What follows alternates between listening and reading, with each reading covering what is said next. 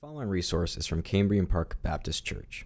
For more information, please visit cpbchurch.org. Heavenly Father, we are just one gathering amongst your churches throughout the world where your children, those who have been saved by grace, have gathered in places just like this to remember, to be encouraged by, and to strive to walk in the resurrection of your Son. I ask, Father, that you would be gracious with us this morning, and that by the power of your Holy Spirit, you would cause us to see not only the historical truth of your Son rising 2,000 years ago, but the power of that resurrection right now. That by grace, through faith, we too, once dead in our sins, can be risen even now and have hope of that glorious resurrection in the end when your Son comes to raise the living and the dead and establish his kingdom here on earth.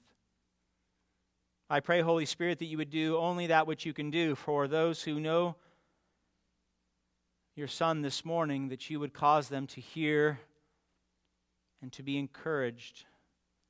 And for those who do not know the Son, I pray, Lord, that you would cause them to that you would cause their hearts to be stirred this morning through your word, that you would cause them to see that you are a good and gracious God, that you desire none to perish, but all to be saved. Cause us this morning, Lord, to see the great work that you have done through Christ and are doing through your people. And give us that hope of that glorious resurrection of the dead on that last day. Let us fix our hope completely on the grace to be brought when Christ comes again in glory and let us be ready for it, Father. I pray, Lord, that you would use this time here in this church and all your true churches here in the South Bay and indeed your churches throughout the world. I pray you would use this time for the gospel to go out and for many, many to be saved. Lord, if you be pleased to bring about a great revival in our time, Lord, um, how glorious that would be. We have many family members and friends and co workers and neighbors who do not know Christ. And we know that He will come and we know that He will judge because He's a good judge. And so, by your grace and mercy, use us to open our mouths and testify to the goodness of the gospel that others might hear, repent, and believe too. Lord, take the proclaimed word this morning, apply it to our hearts and minds, and change us into the image of your Son, I pray. In his name, amen. Amen. Oh, my goodness. Yeah, Resurrection Sunday, it's just a good day. It's just a good day. Uh, it, the churches are full throughout the world today. So we are, you think of what's happening here, and that's being replicated throughout the world. Already started um, when Sunday started in the east, and it's making its way west. Um, there are millions of Americans, millions of Americans who have gathered in places of worship just like this to celebrate the, the life, death, and resurrection of Jesus Christ. In fact, Lifeway, um, which is the publishing house for Southern Baptist Convention, they did a, a theology study, uh, a, state of theology in our country back in 2020. And this is what they found. They found that two thirds of Americans, that 66%, believe that Jesus Christ's physical resurrection, as described in the Bible, is completely accurate. 66% of Americans in 2020 believe that the description of the resurrection of Jesus Christ is completely accurate. They believe that the, the Son of God came 2,000 years ago, born of the Virgin Mary, lived a sinless life. They believe he was arrested, tried, found guilty for crimes he did not commit, that he was handed over to Pontius Pilate, he was crucified, and he was buried. 66% of Americans polled believe that he actually went into the grave and then on the third day, in fulfillment of the scriptures, he rose from the dead bodily. And they believe that he testified to over 500 people over 40 days of this historical truth. Now, a supermajority is hard to get anywhere. But these 66% who believe in the resurrection of Jesus Christ, they not only believe so because that's what the Bible teaches, they believe so because it's good history. In fact, if you want to believe in good history and you want to believe in truth, it's almost impossible to deny the resurrection of, the, of Jesus Christ. Thousands of years ago, hundreds of years before Christ came, we have all these prophecies that talk about Jesus coming and doing exactly what he did. We have eyewitnesses. We have disciples who saw him raised and then gave their life for the risen Savior. No one gives their life for a lie, but they did because it was true. We have all these testimonies and all these eyewitnesses, and we have all these historical records that by God's grace through the Spirit have been preserved for us, so we hold them in our hands today. We know the truth that Jesus Christ did in fact die and that he did in fact rise from the dead, and that's why you're here today, because you believe it, and by God's grace, you have embraced it. I would say believing in the resurrection is essential for anyone who's serious about history and anyone who's serious about truth. The 20th century New Testament historian and scholar N.T. Wright, he wrote this. Listen.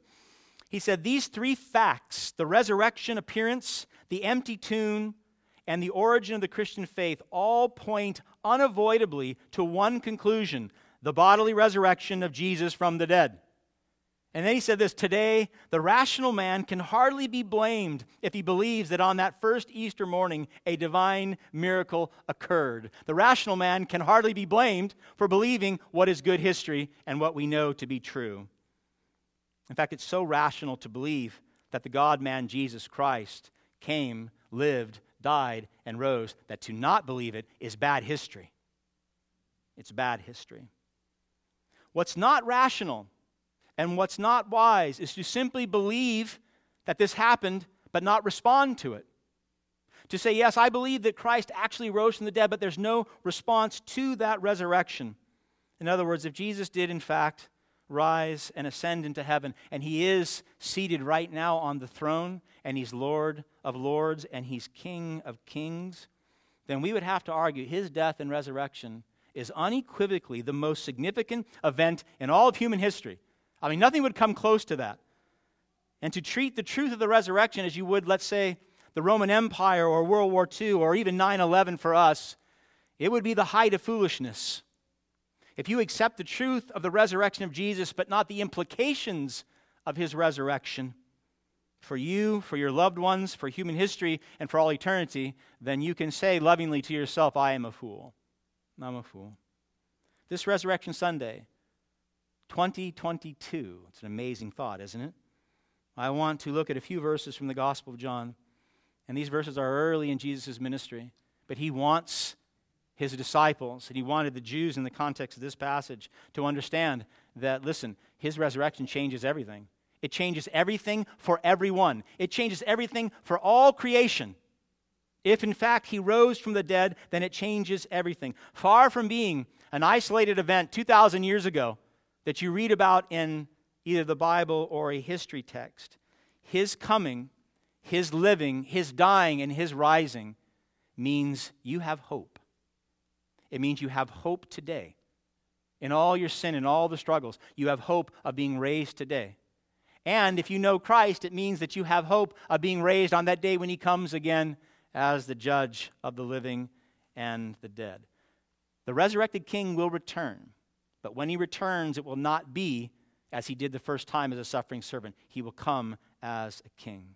So I want us to celebrate. I do. I want us to celebrate the resurrection of Jesus Christ this Sunday by looking at John chapter 5 verses 25 to 29 and I want us to I want us to grow in just two ways, two simple ways this morning. I would like the Holy Spirit to bless us with one understanding the resurrection has come. The resurrection has come. You didn't miss it, don't worry. And number 2, the resurrection to come. The resurrection that has come and the resurrection to come. The theme of the sermon is this listen. Hear the voice of Jesus now, so you too can be raised to eternal life then. Hear the voice of Christ now, hear the voice of Christ today, so that when he comes, you too will be raised to eternal life then. Amen. Are you ready? All right. Number one, the resurrection has come. So in John chapter 5, it's really hard when you're outside of a, you know, we do book by book exegetical expository preaching. So it's hard. These one offs are hard. So I got to put you in context here. John chapter 5, early in the ministry of Jesus, he's in Jerusalem. He's actually doing some healing, he's doing teaching on the kingdom. And he sees a man who's been paralyzed, lame, unable to walk for 38 years. And so, what does Jesus do? Well, Jesus does what he does. He heals the man, right? He uses the power in the Holy Spirit to make this man well. Well, you would think that everybody would rejoice over this. Not the case. He actually did this on the Sabbath day. And so the Jews in Jerusalem, they were very upset. So you don't do that kind of work on the Sabbath. And they believed, according to their man made laws, that any work, even acts of mercy, done on the Sabbath were considered hateful to God. This was Jesus' reply. Look at, take your eyes up to verse 17 in John 5. This was his response to them. He says, My father's working until now, even on the Sabbath day, and I am working. He said, Well, that seems like a relatively harmless statement, but it was not. What he was saying is, The Father and I are equal. The Father and I are one. And the Jews picked up on this. Look at verse 18. This is why the Jews were seeking all the more to kill him. Because not only was he breaking the Sabbath, he wasn't, he was breaking their man made laws on the Sabbath, but he was even calling God his own Father, making himself equal to God. Now, that would be the height of blasphemy if Christ is not God, but he is, therefore it's not. But rather than condemning him, these are people who want him dead. This is the Son of God. Rather than condemning him, rather than killing them on the spot, which he had the power to do, he loves them. He wants them saved. He wants them to know. And so, what does he do? He elaborates on the gospel. He says, Listen, the time has come, the resurrection has come for you in your sin to be raised spiritually from the dead right now. And he offers these enemies of him, his who want him dead, he offers them hope. Look at verse 25. He says, Truly, truly, that's verily, verily. Amen, amen. Listen closely, Jesus says. Listen to what I'm about to say. He says, I say to you, an hour is coming and is now here when the dead will hear the voice of the Son of God speaking of himself, and those who hear will live. And so he's talking about this, this day, this final day, this what we call the eschaton, or this eschatological future coming into the present. And he's, he brings it into their immediate moment. In other words, he's establishing for us this in, in the kingdom of God, there's this already not yet tension right? When Jesus came, he ushered in the kingdom of God. He already started the process of reconciliation to God. So he set the kingdom in motion. So already he said, something is happening powerful in your midst. We haven't hit the day yet, otherwise, we wouldn't be here doing this. But he said, it's already started. The power of the resurrection, Jesus said, has already come to you, and you have access to it. Right, that's the great news of the gospel. The power has come, and you have access to it. And this resurrection power, it's described probably best with what a doctrine we call regeneration. You probably know the phrase being born again. It's when the Holy Spirit comes and it makes a person who's spiritually dead spiritually alive. And that's the resurrection that Christ is talking about to them. He said, The hour has come, it is here. In fact, Paul would later explain this really well in Ephesians chapter 2. He describes like this Paul says, You were dead in your trespasses and your sins. And Paul describes all of mankind. He said, You are spiritually dead. That is the condition that we inherit from Adam and Eve, going all the way back to Genesis chapter 3 in the garden. And that is the state in which we live, exercising joyfully our sin and our rebellion against God. And if you know yourself well, you know that that is a true statement, that you had not lived your whole life loving God with all your heart, mind, soul, and strength. And you certainly have not loved your neighbor as yourself all the time. Some of you say, I, I rarely do that. And what Jesus is saying here is that there's death that permeates the human condition. And we're talking spiritually dead. Not almost dead, not nearly dead, but profoundly put, dead, dead. Right? Completely dead. No spiritual life in you, no goodness, no righteousness, no relationship with God, no desire to be obedient to God. That is the state of fallen man. Now, Christ comes in, and as Paul said in Ephesians 2 4, he said, But God, being rich in mercy, did what? He made us alive together with Christ. And then he says in Ephesians 2 6, and what? He raised us up with him. Some theologians call this the first resurrection.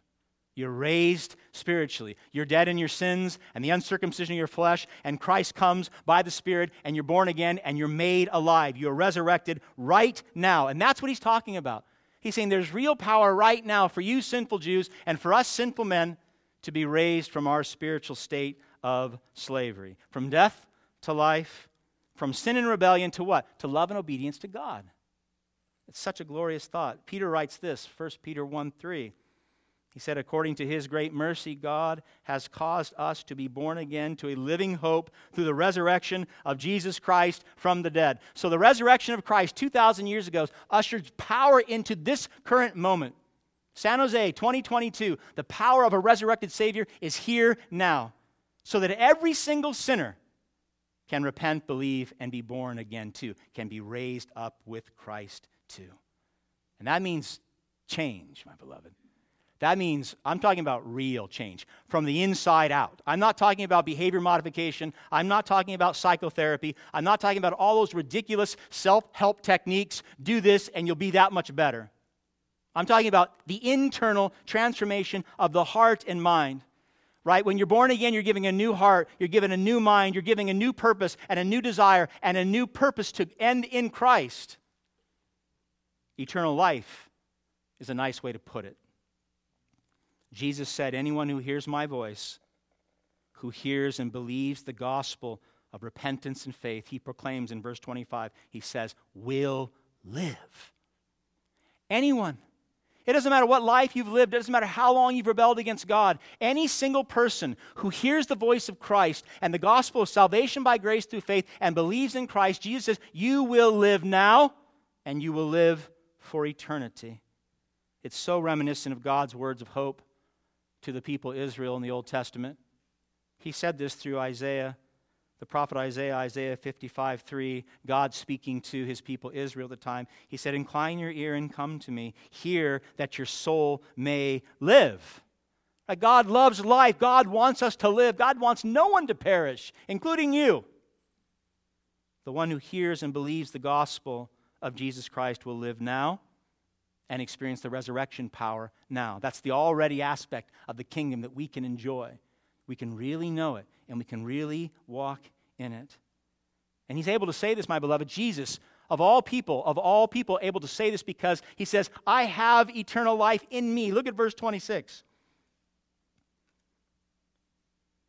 Verse 26 For as the Father has life in himself, so he has granted the Son also to have life in himself. That for, that little tiny word at the beginning of that sentence in verse 26 is really, really important. Jesus saying, Listen, I have resurrection power to give to you to make you alive right now because life is in me. Not just any life, but eternal life. Jesus says, I possess it. Now, certainly the Jews listening, they believed that in the Old Testament taught that God is life right? They understood that, that, that God is life and that all life comes from God. Nehemiah chapter 9, verse 6 said it very clearly. You alone are the Lord. Speaking of Yahweh, the God of the Bible, you have made the heavens with their host, the earth and all that is on it, the seas and all that is in them. You give life to them all. In other words, we believe that God is self existent and self sufficient. He needs nothing from anyone ever. Otherwise, he couldn't be God, right? Whereas all living creatures, now listen to this, my beloved, including you, including human beings, derive their life, their sustenance, their ability to be here this morning from the living God. But here's a man, right? This is Jesus Christ in the flesh. This is the God man. And what is he saying? He has the audacity to say to these believing Jews, Oh, by the way, I have that same life in me. No wonder they wanted to kill him. He's saying, I have the life, the eternal life of God in me. That's why we, at the very beginning of the Gospel of John, John chapter 1, verse 4, we hear what? That in him, in Jesus, was life, eternal life. You say, well, what's the big deal? Why are you, why are you hampering on this? Because not only did Christ say it, it means he can give it to others.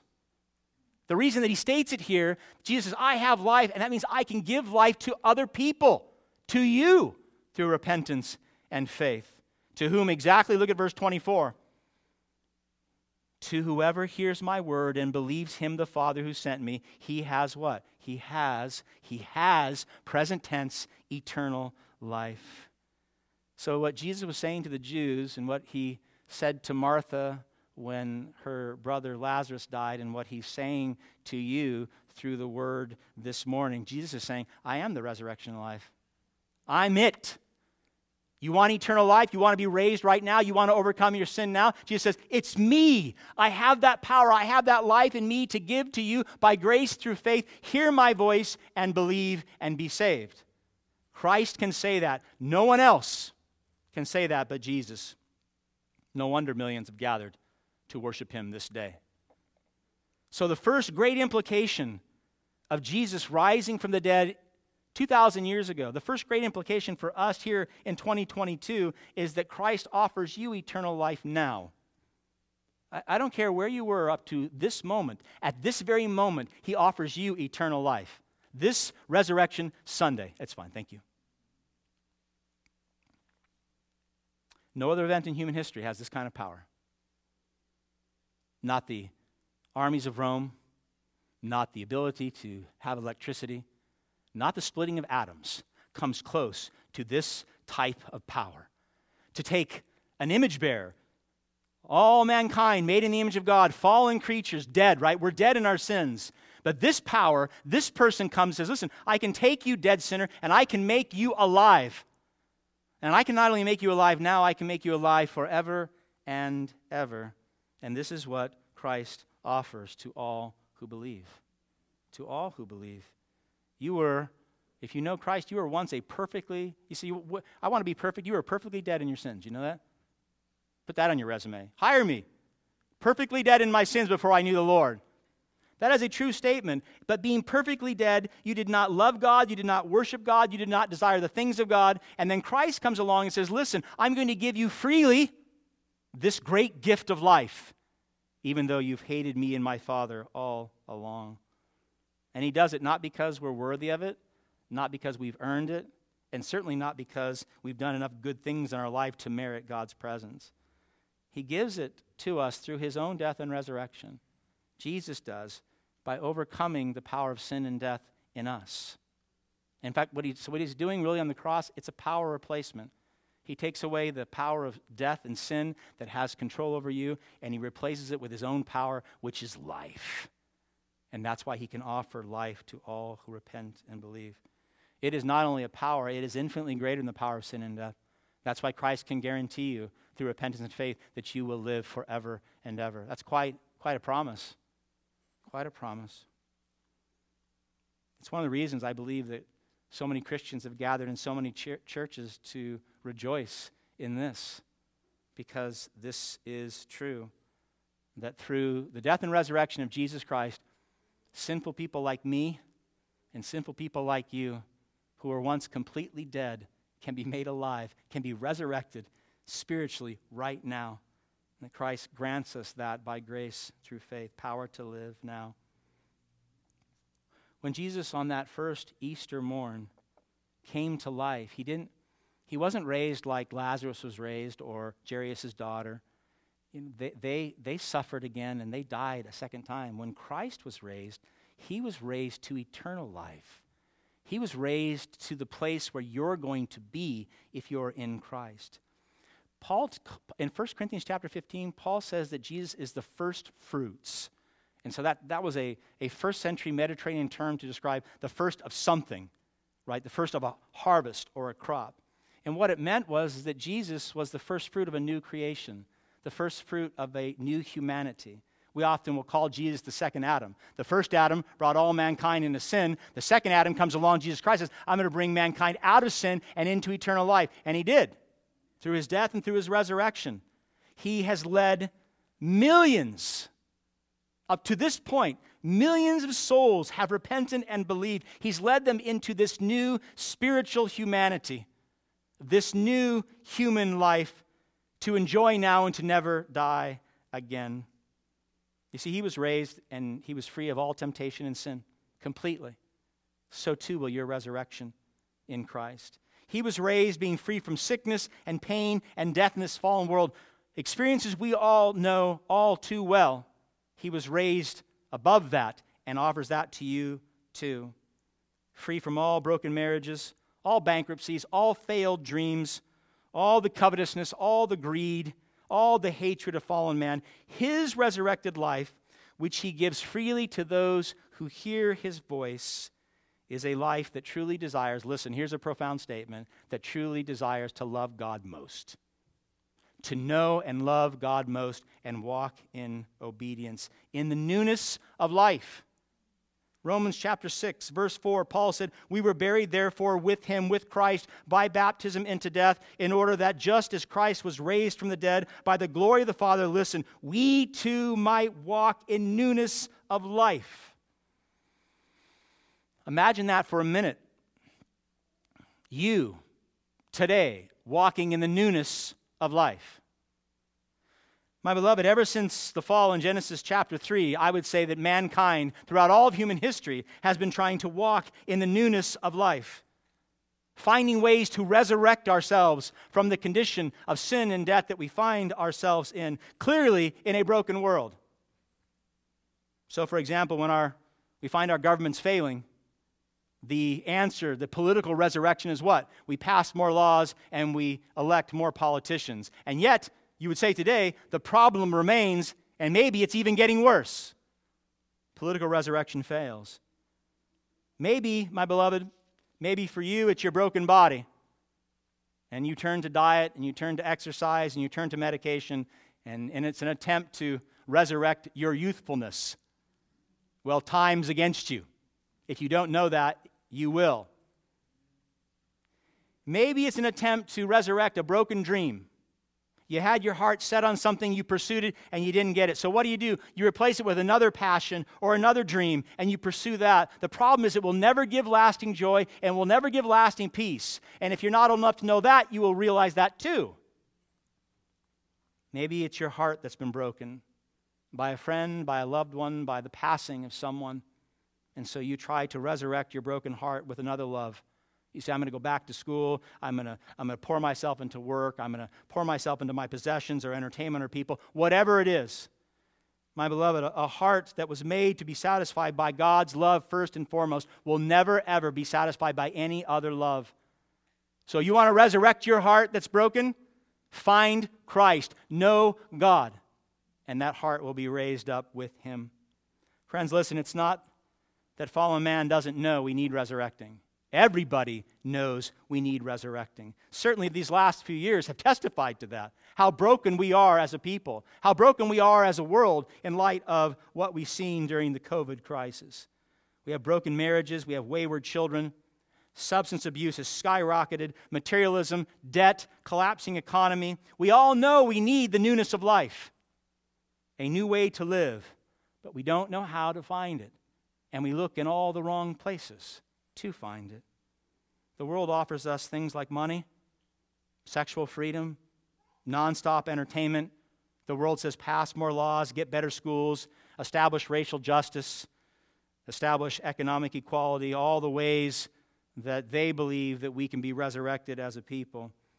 And what I found fascinating now, I'm, I'm in my mid 50s, so I can actually say this. This has been the program for decades. Billions and billions of dollars lots of laws, mainstream media pouring into these ideas of how to resurrect. Where are we today? Are we better off?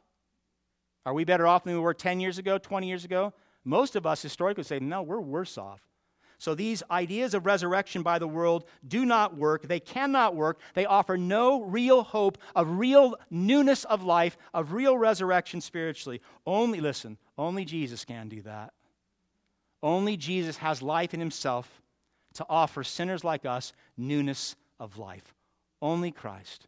Only Christ has that power, and only Christ has that desire to make us new, to make a new people for himself, so that we can what? Actually live differently. So you don't have to be enslaved to your sin. And all the things you say, oh, I wish I could stop doing that. Christ says, you can in me repent and believe. We can have the newness of life by faith.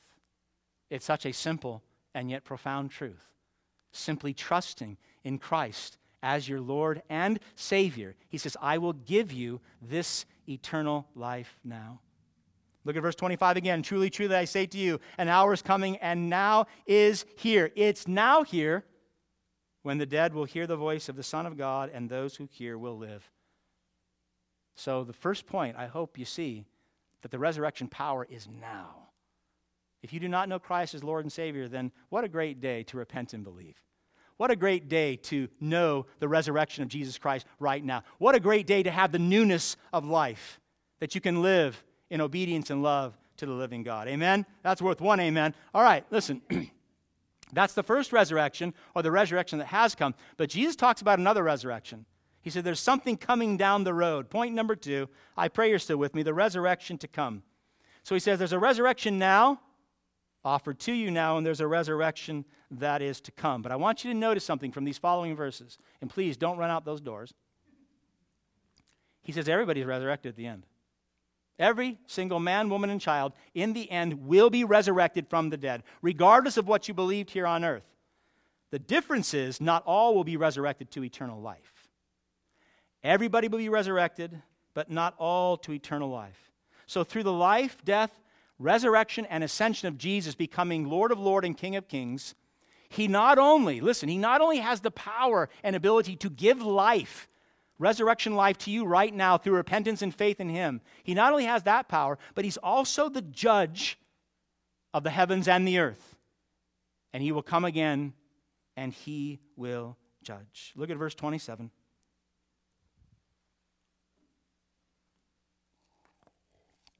By the way, my beloved, I'm a messenger of the gospel of Jesus Christ. These are not my words. I do not believe that I would say these things to any gathering on any day in order to promote the well being of a local church. If I wanted people to come, I wouldn't say these things. These are the truths from the word of, of Christ Himself. So I want you to listen with all your might. These are not my words. Verse 27 Jesus is speaking, and said, And He, God the Father, has given Him, God the Son, authority. That word means power or ultimate power to execute judgment. Why? Jesus says, Because he, speaking himself, is the Son of Man. He is the Son of Man. So here Jesus claims a title that we hear, we read about, but the Jews knew exactly what he was talking about. He claims a title, Son of Man, that was described in the Old Testament specifically by the prophet Daniel. And Daniel talked about this man that God would send that would have all power and all authority over the heavens and the earth and would come and would reign. Listen, Daniel chapter 7, speaking of Christ now, this is hundreds of years before Jesus. And to him, the Son of Man, was given dominion and glory and a kingdom, that all peoples, nations, and languages should serve him. His dominion is an everlasting dominion, listen, which shall not pass away, and his kingdom one that shall not be destroyed.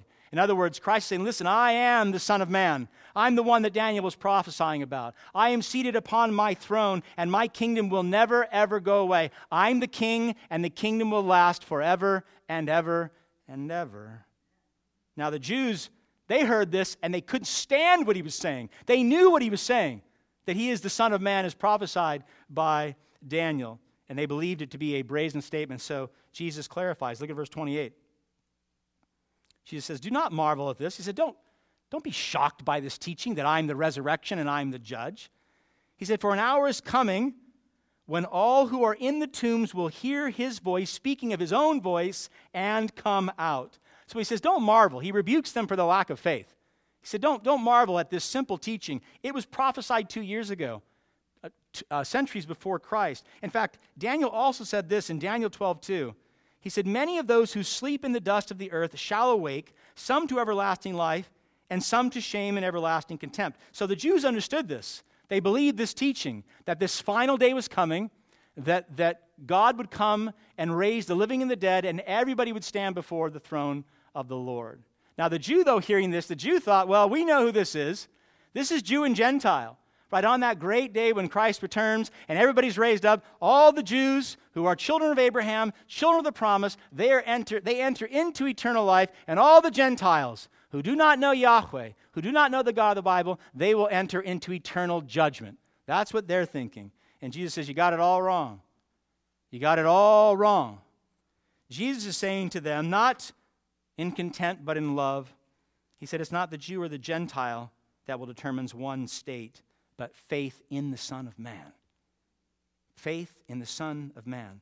Faith in Christ, who has the power to give life, to raise them to everlasting life. Look at the latter part of verse 28. Again, he said, An hour is coming when all who are in the tombs will hear his voice, speaking of his own voice, and come out. They will be resurrected from the tomb. Now, my beloved, I, I cannot think of a more extraordinary moment in all of human history other than the cross itself. Every single person ever buried in a tomb, in a mausoleum, every ash that's ever been scattered or kept in an urn, on that day will hear Christ from Adam and Eve to the last child that's born, and they will rise physically. That's it. It's a thought. I mean, you, you talk about a movie. I don't even know how, how, would you, how would you even cast that, right? All humanity come for the casting. The same voice that spoke all of creation into being. The same voice, the same word that sustains, listen, at this moment, every galaxy, every star, every planet, every molecule will cry out and summon the living and the dead before his throne. On that real day that is really coming. It will be a most remarkable event. It will be a most remarkable event. And this means, my beloved, I want you to listen with sober ears. You can reject Christ as Lord in this life. You can. You can go your whole life saying, I do not believe in God. I do not believe in God's Son. I reject the gospel. I reject salvation. You may, in this life, live as Lord of your own life. Little L, not capital L. Lord of your own life. Making up your own rules, cutting your own path, doing as you want to do. But you need to know this. In the end, the last chapter of human history, Christ will come again in glory. He will raise the living and the dead, and he will judge. This is what the Bible teaches clearly to us. He said, on that final day, Paul made this clear in Philippians chapter 2. He said, Every knee will bow, you know this, every knee will bow, and every tongue will confess that Jesus Christ is Lord. Every single person ever born will bow their knee and confess this truth. And so, just as the prophet centuries before Jesus arrived said, Hey, he's going to come, he's going to live, he's going to die, and he's going to rise, now Jesus is standing here, the Son of God, and he says, Listen, I'm going to come again in all the glory of my Father, and I'm going to raise everyone, and I'm going to judge. So, the question, my beloved, for you is not if he's going to come. He's going to come. Of course, he's going to come. The question for you is how will you know him when he comes? How will you know him? Every knee and every tongue, every single person ever born will confess that he is the Christ. But will you know him as Lord and Savior, or will you know, know him as Lord and Judge? One of those two categories.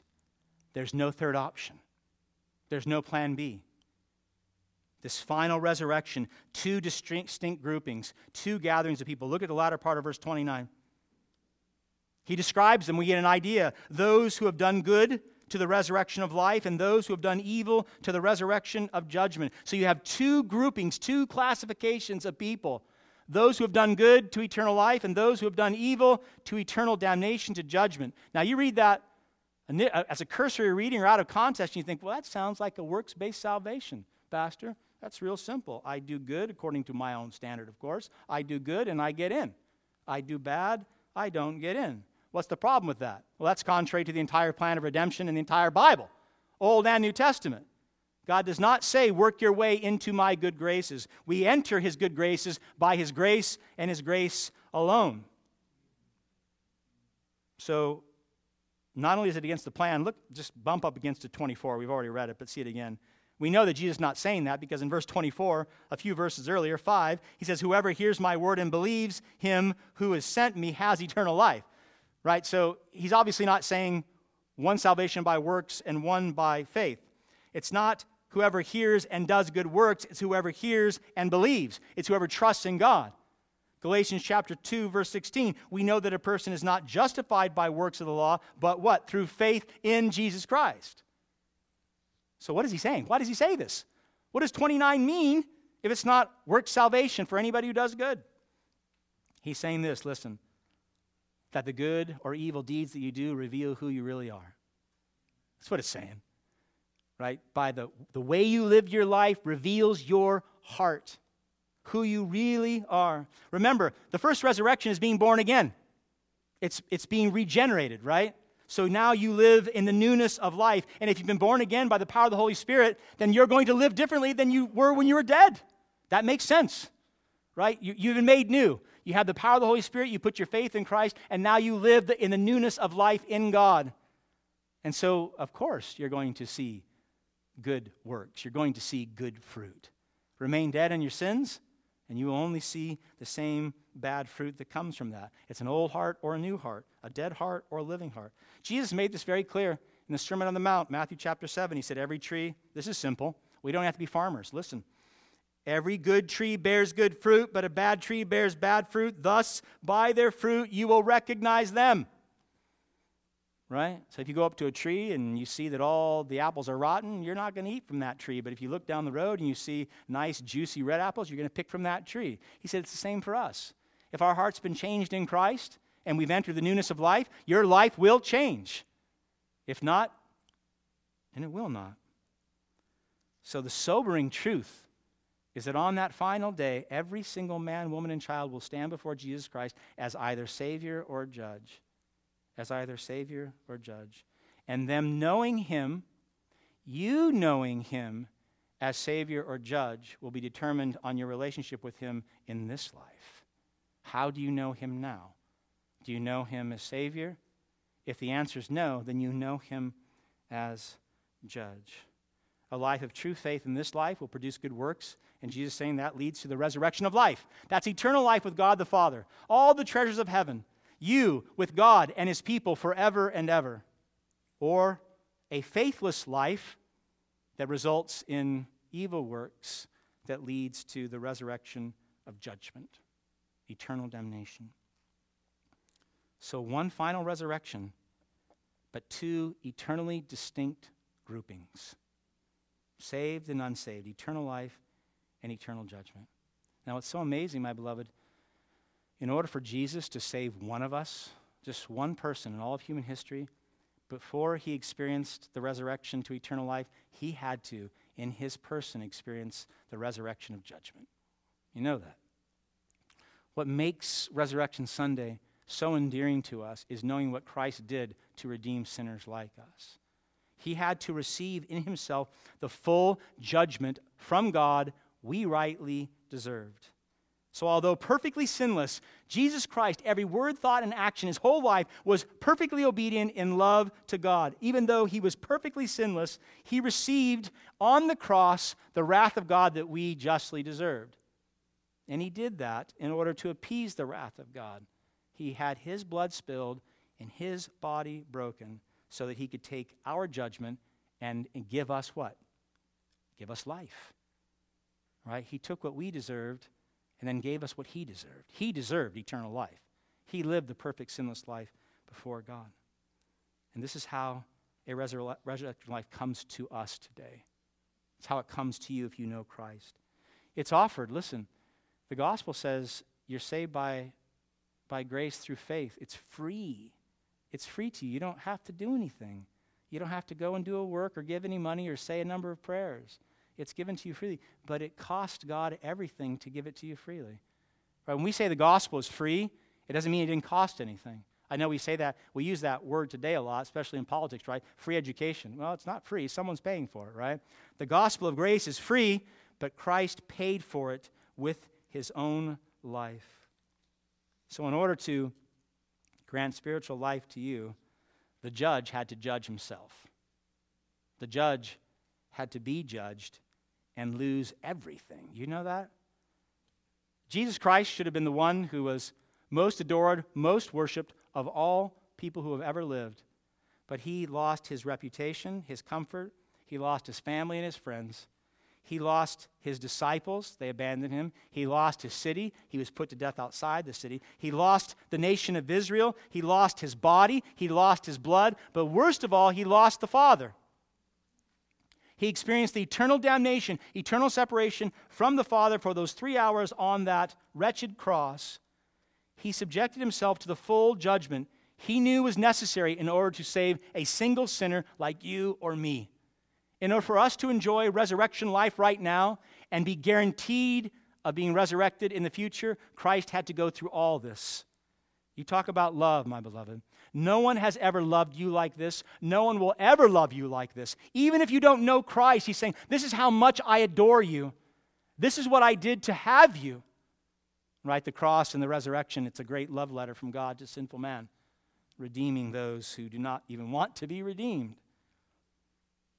He did this great sacrifice for you, Romans 4:25. He was delivered over to death for our sins, right, to pay the debt we owed and was raised to life for our justification to make us right with God. That's the work of the, cro- the cross and the resurrection. For those who refuse to honor the Son now, these are such hard teachings. It means judgment to come. If you take your last breath on this side of heaven, it doesn't mean you won't be resurrected. You'll be resurrected, but you'll be resurrected before the judge of the universe. The all powerful, almighty, living God will judge you. And he will judge you fairly. He's a good God.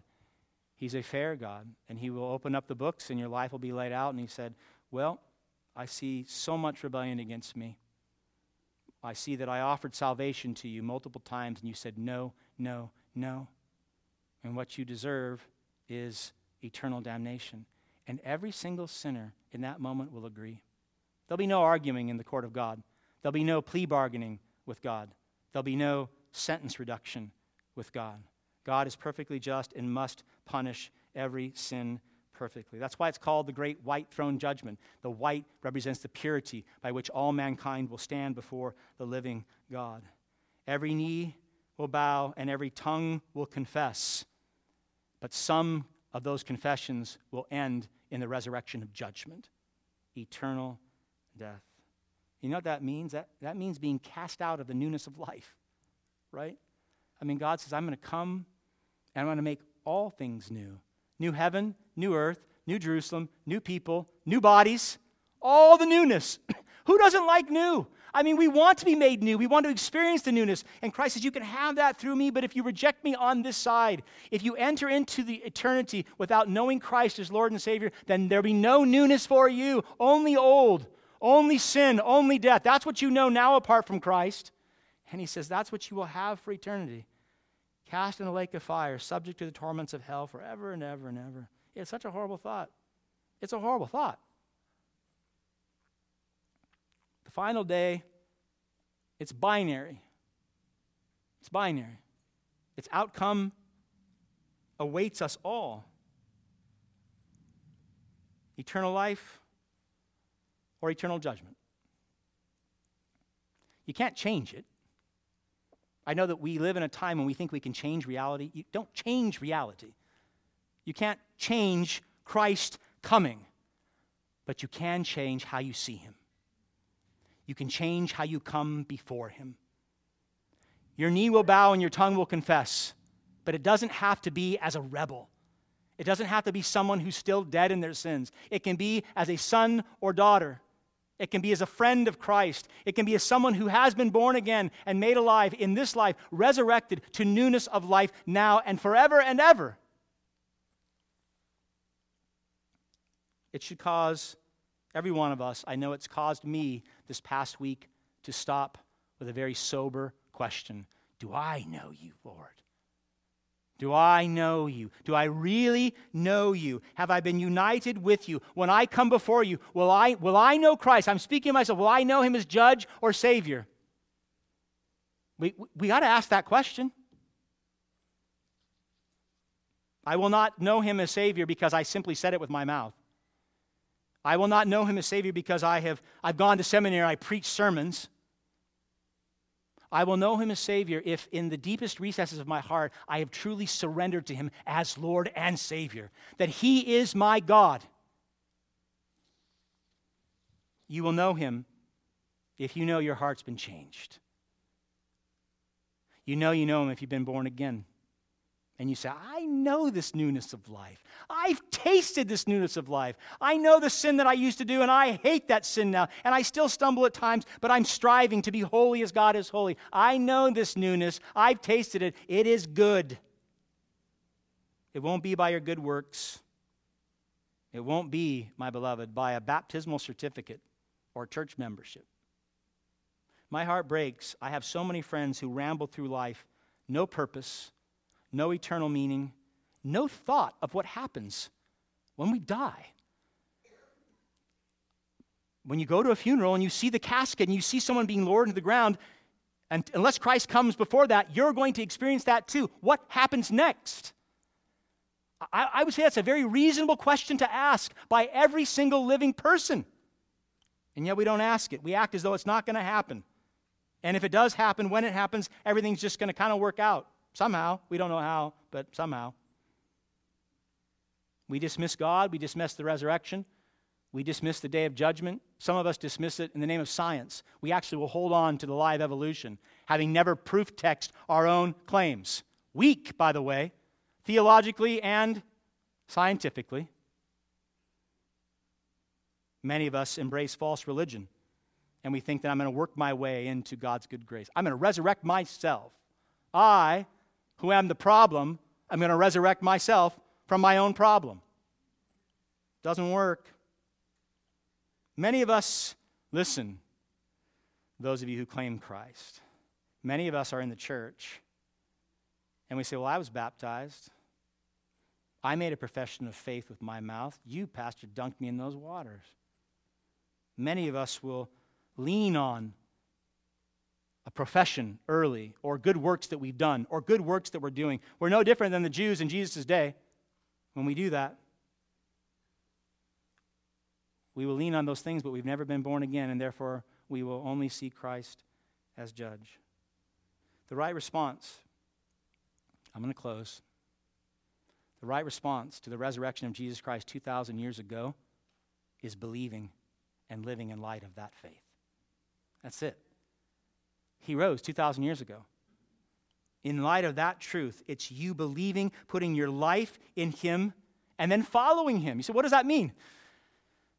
Following Jesus means living as Jesus lives, it means knowing Him, it means knowing Him through His Word, it means communing with Him daily through prayer. It means loving others as He loves you. It means serving others as He serves you. It means walking what? In the newness of life. In the newness of life you have through His resurrection. Let me read to you from Matthew 25. Jesus is talking about this last day. He said, When the Son of Man comes in his glory and all the angels with him, then he will sit on his glorious throne. Before him will be gathered all the nations, and he will separate people one from another, as a shepherd separates the sheep from the goats. He will place the sheep on his right. Those are those who have put their faith and trust in Christ. And he will put the goats on the left. Those are those who refuse to be saved. You have to refuse salvation. You know that. Especially after being here. Now you know. You have to refuse to be saved in order to enter eternal judgment. My friends, do not be deceived. Heaven and hell are real. Christ is coming, and it's not heaven for everyone. I know we want to, we want to think that. It's not true. It's not heaven for those who try to be good. Hear the voice of Jesus this Resurrection Sunday and believe. Put your trust in him. As a child trusts a parent, put your trust in him. And you know what will happen? You'll experience resurrection power right now in the newness of life, and you are guaranteed that on that day when he comes again in glory, you're guaranteed to be resurrected into eternal life. That's you and your new body forever and ever before the throne of God, praising him, worshiping him, and enjoying him. Oh, that's where you want to be. That's where you want to be, my beloved. Revelation chapter 20, verse 6 Blessed and holy is the one who has a part in this first resurrection. You believing now. Over these, the second death has no power, but they will be priests of God and of Christ and will reign with him for a thousand years in this life and in the life to come. Amen? Right, let's be those people. Heavenly Father, We're so thankful that Jesus was, was straightforward with us, that he didn't pull any punches, Father.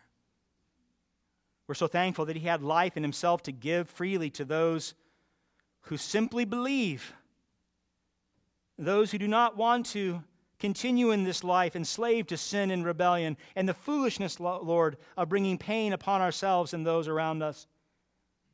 He offers life to those who cannot see clearly, Father, that the end is coming and that Christ will judge, and then apart from salvation by grace through faith in Him, we will be condemned.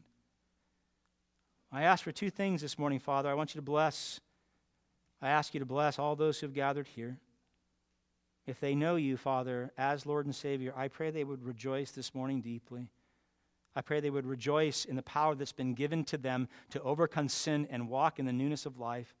I pray they would rejoice deeply in knowing that in a few short years we will be with you in your presence. And when you come, Father, you will resurrect us to eternal life, forever and ever, seated with you upon your throne. Give us that great hope as believers. And for those here, Father, who do not know you, show them, show yourself to them as the good and gracious Father that you are. Show them before it is too late. Show them Christ as the suffering servant who gave his life to redeem them. Show them the hope of salvation that comes through the gospel. And then by your Spirit, Father, I pray you would make them alive this Resurrection Sunday. Oh, Father, bring a great harvest into your eternal home. Start here in this church if you are pleased.